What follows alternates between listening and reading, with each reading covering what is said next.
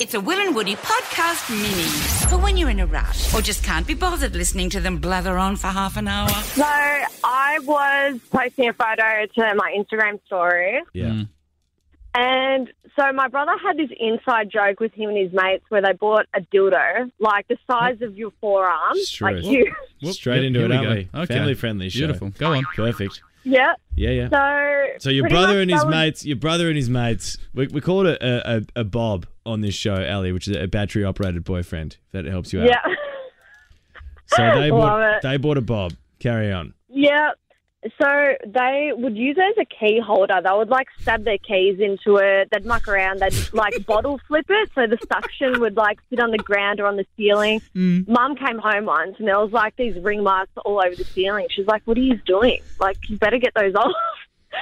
you know, and they're from this this Bob's. So I posted photos to Instagram Yeah.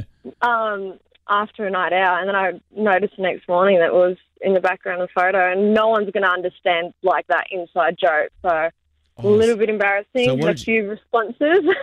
So wait, what did you post to Instagram? You posted a photo with the cups just just on a, the roof. a mirror selfie, Yeah. just a mirror selfie, and it was in the background of my vanity. Cheeky And Bob. funny Yeah. story, Mm-hmm. yeah, and and it's it's disappeared. No one knows. We've moved house. No one's been able to find it. I don't know if someone's stolen it. That's a, se- that's a separate story. I mean, you- are are you you- calling so we can find you, Bob? Uh, because we'll go on hard for you. So just an elaborate backstory to find your dildo. Uh, next time, just hit us up on, on Instagram or something, mate. Hear more of the boys on the Full Show podcast. You know you want to.